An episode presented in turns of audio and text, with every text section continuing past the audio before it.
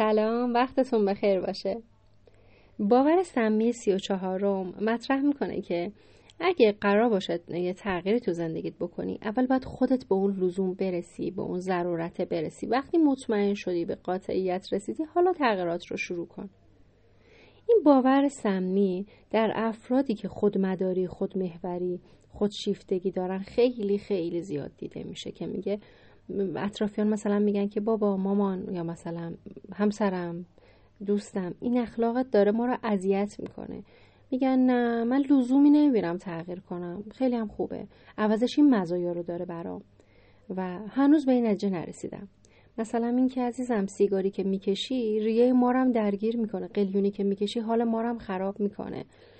آهنگی که با صدای بلند گوش میدی اعصاب مارم خورد می‌کنه. اینکه تو اینجوری رانندگی می‌کنی شاید بر خود عادی آرامش ما رو می‌گیره. این سبک خرج کردن تو شاید برای تو عادی باشه. به ما فشار میاره. یه روز هست یه روز نیست. اینکه تو انقدر به خانوادت بها میدی این همه هزینه خونای زندگی رو می‌بری خرج اونا می‌کنی. اینکه گوش به زنگ اونایی مطیع شاید به نظر خود عادی داره ما رو اذیت می‌کنه. و هزاران هزار مورد دیگه که افراد به اطرافیانشون میگن که این رفتار تو داره ما رو اذیت می‌کنه. ولی اون آدما فکر می‌کنن که نه. حالا خودم به این نتیجه برسم. حالا خودم به این نتیجه برسم که لازم است اصلا اینو تغییر بدم یا نه. در صورتی که شاید خیلی اوقات سالها میگذره و ما رفتارمون اطرافیانمون رو عذاب میدی با اون رفتارها داریم در واقع براشون آرامششون رو سلب می‌کنیم براشون مشکل ایجاد می‌کنیم. ولی کماکار ایمان داریم که نه مشکل خاصی نیست. همه همینطورن. یا عادیه. یا اصلا تو برو خودتو درست کن. تو چرا توقع داری من رفتارمو تغییر بدم؟ طرف مقابلم بره رفتارش رو درست کنه. در صورتی که افراد باهوش و فرهیخته و با درک بالا این رو می‌دونن که رابطه یک طرف خوب پیش نمیره.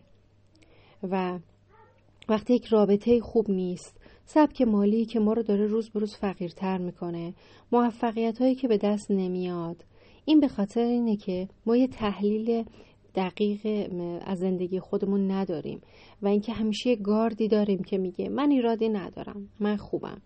متاسفانه خیلی اوقات پدر مادرایی که از بچگی به بچهشون گفتن تو فوق ای تو عالی هستی تو بی‌نظیری.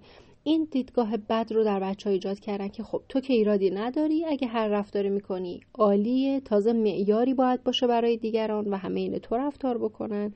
و اگر هم کسی نپذیر رو فلش کن حرف مفت داره می‌زنه هم نیتی نده هم به سبکت ادامه بده.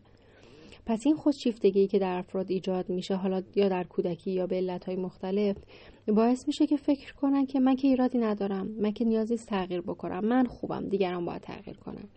خیلی اوقات مراجعه ما وقتی میان کلینیک پیش ما میگن که همسرم پدر مادرم در فرزندم دوستم آشنام به من گفتش که برو مشاوره تو باید تغییر کنی.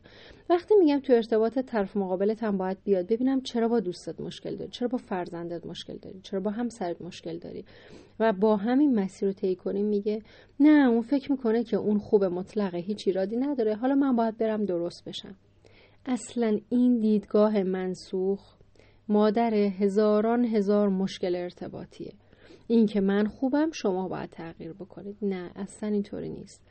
پس اینکه یکی اینکه ممکنه ما خیلی دیر به این نتیجه برسیم که باید تغییر کنیم و وقتی که یک نفر اعتراض می‌کنه به ما پیش فکر کنیم.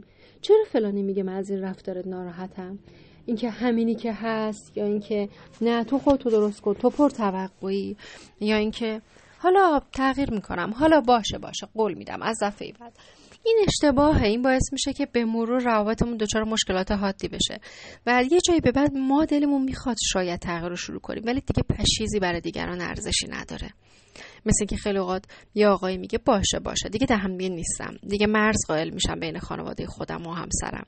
یا یه خانمی میگه باشه. من دیگه از این به بعد در واقع مدیر خونه رو همسرم می‌دونم. برای هر چیزی با دیگران مشورت نمی‌کنم پخش نمی‌کنم مسئله خونه رو. ولی همسرش میگه دیگه فایده ای نداره. من دیگه نمی‌خوام با تو زندگی ما ادامه بدم. دیگه کاری که نباید می‌شد سالها ادامه پیدا کرده و من سالها از تو خواهش کردم.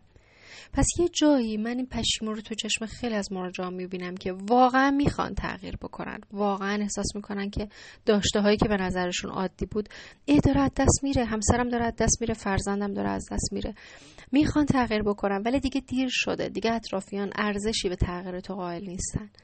پس اگر می‌خوایم تغییر بکنیم باید سریعتر این کارو بکنیم. اگر رفتاری داریم که دیگران اعتراض می‌کنن هی نگیم که عجب قر می‌زنی. همینی که هست. من خیلی هم خوبم. نه واقعا این انعطاف رو داشته باشیم که جوری زندگی بکنیم که نه به خودمون خیلی فشار بیاد نه دیگران رو اذیت بکنیم. و با بالا بردن علممون آگاهیمون سعی بکنیم که این حس خوب رو هم در خودمون ایجاد بکنیم که چقدر خوب آدمایی که اطراف من هستن از کنار من بودن لذت می‌برن. همین که واقعا بتونیم ارتباطاتمون رو خوب بسازیم.